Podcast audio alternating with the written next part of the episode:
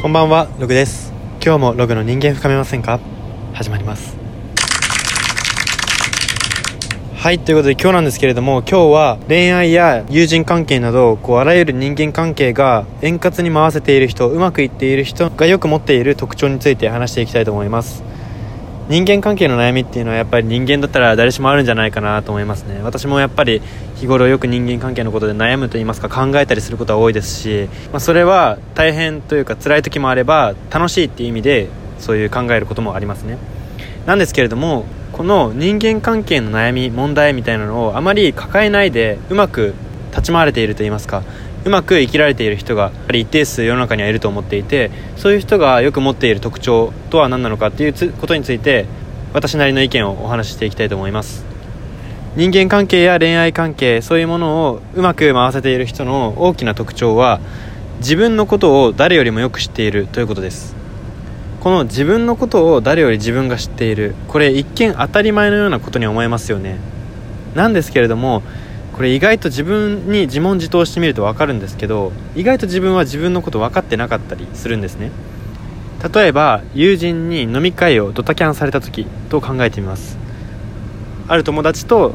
飲み会の予約をしています。なんですけれどもそれがドタキャンになりました。ドタキャンになったあなたは怒りました。なんですけれどもここで怒ったっていうものの何に怒ってるのか自分が何に怒っているのかっていうのを俯瞰で見られてると言いますか冷静に分析できている人っていうのがやっぱり先ほど言った自分で自分を分かっているということに当てはまるんですね。例えばもしかしたらその回で恋愛の相談をしたかったのに恋愛の相談ができなくなったっていう意味で怒っているのかそれとも単純に飲み会お酒が飲みたかった一緒にお酒が飲みたかったのにドタキャンをされたことが嫌だったのかそれとも飲み会がなくなることは別にいいんだけれどもなんで早く言ってくれなかったのって意味で怒ってるのかさまざ、まあ、ありますよね。怒りの根源といいますかその本当の理由っていうのがあるありますよね。やっぱり怒りだけじゃなくてこれ感情に対して特によく出ると思っていて自分を理解できてるかどうかっていうのは。感情が何か湧き起こった時にその感情が何に対してかより具体的にちゃんと理解できているか。これがやっぱりコミュニケーションといいますか人間関係をうまく回せてる人とそうでない人の違いなのかなというふうに感じております。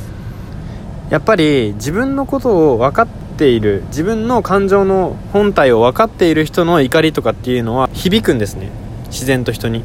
なんですけど自分のことをあまり分からずにこう湧き上がってきた感情のままに人にぶつける人っていうのはやっぱりちょっと話していくうちに論点がずれてきたりとか逆切れ的なとこになってしまうことが多いんですね。そうなりますと本当の根源はこうだったのに余計なところでトラブル生まれちゃったなとかっていうのもありえますし何て言うんですかねその人自体の魅力といいますか魅力とか本当に伝えたかったことっていうのじゃないフィールドで揉め事が起きてしまって余計な人間関係の問題ができてしまうっていうのの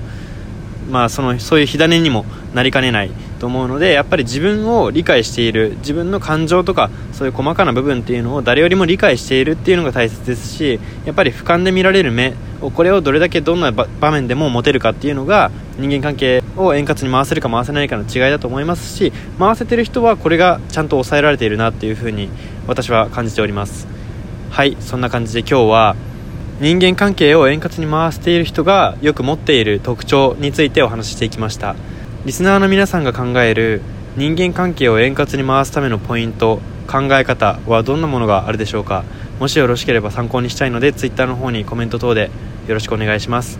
はいでは今日はここまでにしたいと思います。ここまでのお相手はログでした。おやすみなさい。